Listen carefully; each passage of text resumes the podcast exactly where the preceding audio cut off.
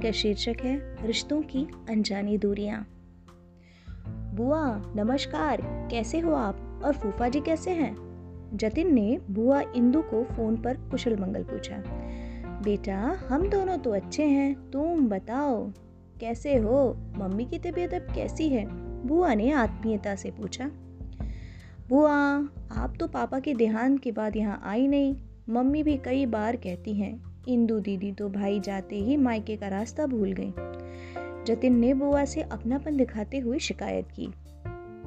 अरे ऐसा नहीं है बेटा, माँ को कहना जल्दी ही आऊँगी।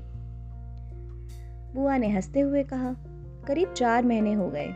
इंदू जी को लगा कि माँ बाबू जी के बाद भाई भाभी ही तो थे जो मेरे लिए सब कुछ थे। अब भाई भी ईश्वर को प्यारा हो गया। भाभी भी भाई के जाने के बाद गुमसुम सी हो चुकी थी। लेकिन अब की बार चार दिन हो आती हूँ। जतिन ने उन्होंने अपनी ट्रेन की टिकट की फ़ोटो भेज दी और पहुँच गई अपने मायके। ट्रेन की गति धीमी हुई। प्लेटफॉर्म पर ट्रेन रुकती, उसके पहले ही इंदू जी को आवाज़ आई, बुआ बुआ, मैं आ गया हूँ, देखो, नीली जर्सी पहने दौड़ कर जतिन बुआ जी को कह रहा था। इंदू जी भी ट्रेन के दरवाजे पर सामान लिए तैयार खड़ी थी। हाथ हिलाकर इशारा करते हुए बोली, अरे, दौड़ मत, आराम से आ। ट्रेन के रुकते ही जतिन ने बुआ का सारा सामान उठाया और उनके पैर छुकर आशीर्वाद लिए। बुआ बोली, सुखी रहो बेटा। अरे ये क्या, सारा सामान उठा रहे हो? अरे इतना सारा एक साथ क्यों उठा रहा है? दे, एक थैला मुझे दे दे। लेकिन जतिन ने ना ही मानी। गाड़ी में बैठ घर को चल दिया। स्टेशन से घर करीब 25 मिनट की दूरी पर था। इंदु को धीरे धीरे पुरानी स्मृतियों ने घेर लिया। वो राधा के बाबूजी का खेत, वो दुकानें, स्कूल वो आम का बड़ा सा पेड़ सब कुछ वैसा। मानो इंदु के स्वागत में ज़्यादा ही सब कुछ हर, हरा भरा सा लग रहा था। घर पहुँचते ही घर की गेट पर लगी बाबूजी के नाम की नेम प्लेट पर हाथ फेर उनका आशीर्वाद लिया। लोहे के दरवाजे से आती वो आवाज़ जिसे सुनकर वो जान जाती थी कि दरवाजे पर कौन होगा। ढेर सारे जसवंती और गुलाब के पौधे उनके स्वागत में तैयार। भाभी ने आँगन के तुलसी के पौधे के आसपास रंगोली बना रखी थी, जैसे माँ बनाया करती थी। भाई साठ बरस का था जब चल बसा। इंदु से छः साल छोटा था। भाभी सरोज दस बरस छोटी थी। जब भाभी का ब्याह हुआ, तब सरोज को यही कहा था इंदु ने, तुम छोटी हो, मैं बड़ी ननंद हूँ, पूरा सम्मान देना पड़ेगा। और सरोज ने हमेशा अपना फ़र्ज़ निभाया। भाई के जाने के बाद एक दो बार ही इंदू मायके आई थी। अब लगभग पैंसठ, सत्तर बरस में मायके आना अच्छा थोड़ी लगता है। अब खुद बेटी बहू वाली हो गई थी वो। भाई था, तब ठीक भी लगता था। भाभी तभी आरती की थाली लेकर सामने खड़ी थी। इंदु बोल पड़ी, अरे, ये सरोज, ये सब क्या करे इस उम्र में तू? सरोज उन्हें भीतर ले गई, उनके पैर छुए और बोली अच्छा हुआ दीदी, आप आ गई। न जाने क्या भूल हुई थी मुझसे कि आप इनके जाने के बाद आई नहीं। माँ, बातें बाद में करना। जल्दी से चाय रख दो फटाफट। मैं समोसे और जलेबी लेकर आता हूँ। बुआ को बहुत पसंद है ना? वही वाली।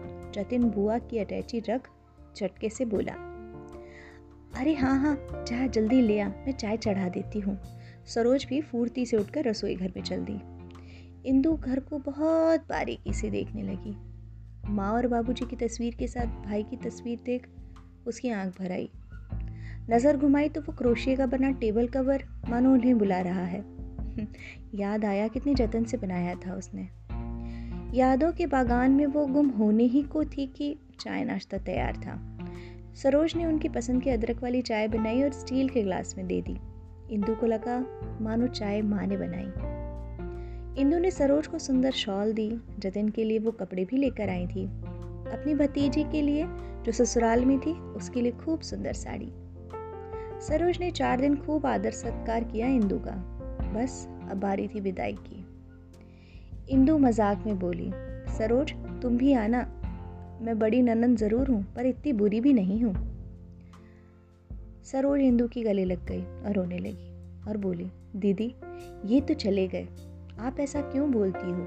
क्या मैं नहीं हूँ? क्या भाभी से पीहर नहीं हो सकता? दीदी, आपसे बहुत कुछ सीखा है। रिश्ते भी निभाना जानती हूँ। इंदु ने भी भीगी पल की पूछी और सरोज के गाल पर अपना हाथ फेर कर कहा, अरे हाँ सरोज, सच कहती हो। मुझे भी भाई के जाने के बाद इस तरह अनजानी दूरियाँ नहीं बनानी थी। न जाने कैसे बनती चली गई। चलो, अब तुम रोना बंद करो। अब जल्दी जतिन की लड़की देखो। बहुत आनंद आएगा फिर। सरोज ने दीदी के लिए बहुत सारा सामान बाँध दिया। इंदू जी सकुशल अपने घर पहुँच गई। सरोज का दिया हुआ सामान खोला तो देखा, मठरी, अचार, चावल की पापड़ और न जाने क्या क्या सब कुछ वैसा वैसा माँ करती थी। रिश्ते के बीच की अनजानी दूरी को जल्द ही खत्म कर देना चाहिए, वरना अफसोस के अलावा कुछ नहीं बचता। कैसी लगी आपको ये ननंद और भाभी की छोटी सी कहानी? हमारे रिश्तों में भी तो ऐसा ही होता है। न जाने कैसे धीरे धीरे दूरियाँ बढ़ जाती हैं। यदि आपका भी कोई ऐसा अपना है जिससे न जाने आपने दूरी बना ली है या बन गई, आज ही उन्हें फ़ोन करें और उनसे बात करें। एक नई कहानी के साथ फिर से आपसे मुलाकात होगी। तब तक खुश रहिएगा इन्जॉय कीजिएगा। मैं मिलूँगी दोबारा। डायरी के पन्नों से।